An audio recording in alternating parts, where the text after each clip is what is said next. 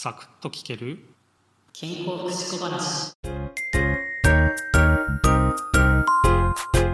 対人支援の仕事をしていて利用者さんの話をまずは否定なく聞いて受け止めていきましょう。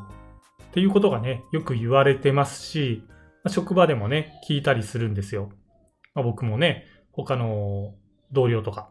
にですね同じようなことを言ったりするんですけどこれと同じぐらいですね職員間もね話をしっかりと聞かないといけないですし相手の言ってることをね否定なく受け止めていかないといけないんだろうなっていうふうに思っています。これって意外とね、忘れられてるような気がするんです。例えばね、何か提案したとしてもですね、検討しておきますっていうふうな返事があったまま、それが、その後ね、どういうふうに検討されたのか、どういう結果が出たのかっていうのをね、伝えられないとかですね。そもそも提案しても受け入れてもらえない。いや、それは無理だよ。規定でこうなってるんだから、それはダメだねっていう風な感じで、えー、拒否される。こういったことってね、福祉の現場って多いんじゃないかなっていう風にね、思ってるんですよ。これだとね、仕事に対するモチベーションってね、なかなか上がらないですよね。対人関係の仕事って、精神的にね、すり減ることも多いですし、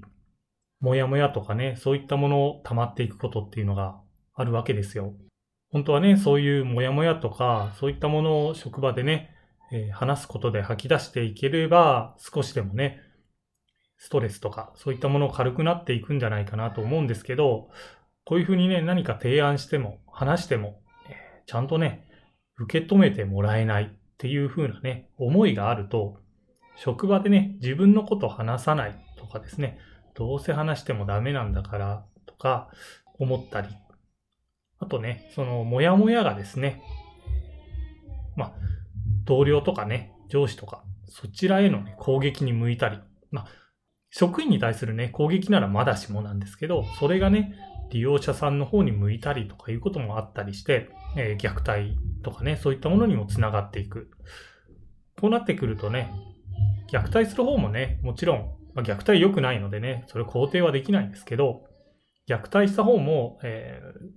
精神的なね、ダメージっていうのは、えー、負いますし、利用者さんももちろん負います。で、虐待事例がね、出たっていうことで、事業所とか法人とかもね、もちろんダメージを受けるということで、誰もね、得をしない状況になってくるわけです。これがね、話したことを少しでもね、受け止めてくれる、聞いてくれるっていう職場環境できてくるとですね、えー、あ、話してよかったなとか、あ言ってまあ、思い通りにはならなかったけど、でも、ちゃんと考えてくれてたんだからよかったよなっていうふうに思えるようになって、で、あ、聞いてくれたんだ。ちゃんと見てくれてるんだ。聞いてくれるんだ。っていうことがですね、えー、感謝。これにね、つながってきたりもして、で、えー、ちょっとね、何の本に載ってたのかを忘れたんですけど、モチベーション。これのね、原動力っていうのはね、感謝なんだっていう風なね、ことが書いてある本とかもあってですね、話をですね、聞いてもらえたっていう経験が、どんどんね、増えてくるとですね、ああ話を聞いてもらえるね、いい職場だなっていう風なね、思いにつながって、その思いがですね、もちろん感謝っていうものにも出てきてですね、その人のモチベーションが上がっていく。で、モチベーションが上がっていくとね、いい仕事ができたりとかね、学習意欲高くなったりして、新しいことを取り入れていけるようになる。そうするとね、職場の雰囲気が良くなってきて、そこでね、働いてみたいなって思う人も増えてくるかもしれない。こういったね、ポジティブな循環がね、できていくんじゃないかなっていうふうに思うんです。まあ、その一助になればいいなっていうふうに思ってですね、この1月から、まあ、今年に入ってからですね、えー、まあ、僕はね、有志の人を募ってですね、1対1で30分間話をする時間っていうのをね、設けたんです。まあ僕が話をするんじゃなくて、相手に話をしてもらって、僕聞き役になって、相手の思いっていうのをね、まあ、できるだけ丁寧に聞いていくっていうことをね、やっているんです。まあ、僕の人望がちょっと少ないのもあってですね、そんなたくさんの、え、職員の方がね、やろうっていうふうには言ってくれなかったんですけど、まあ、それでもね、えいや、面白そうだからやってみようって思ってくれた方とですね、これを1年続けてみてですね、まあ、その人たちがどう変わっていってくれるか。で、えー、その人たちがね、あ、これいいからやってみなよっていうふうに進めてくれるようにね、なってきて、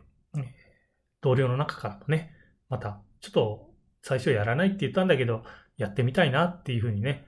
思ってくれる方が出てきてくれると嬉しいなっていうふうにね、思います。いざやってみるとね、話を聞くっていうのってね、すごく難しいなっていうふうに感じるんですよ。喋るのはね、意外と好きなこと喋れるので、まあいいんですけど、丁寧にその要点というかね、相手の言いたいこと何なんだろうかなとか、えー、その話の中からね、相手気になってるの何なのかな、ここってちょっと深掘りしてみたいなとかね、そういったことを見つけながら、えー、相手のね、話をすごく丁寧に聞いていくことっていうのがね、本当難しいなって思うし、その難しさっていうのが、またね、自分の勉強にもなったりして、なんかね、この話をする、一対一でね、話をする、丁寧に話を聞くっていうのはね、お互いにとってプラスになることだなっていうふうにね、感じたんです。お聞きの皆さんもですね、もしよければ、職場の有志の方とですね、1対1で、まあ30分とかね、じゃなくてもいいと思うんですよ。15分とかね、10分とか、そんな時間でもいいと思うんですけど、まあ、しっかりとね、向き合って話を聞く時間っていうのをね、作ってみられてはいかがかなっていうふうに思います。今回もお聴きいただきありがとうございました。次回もお耳にかかりましょう。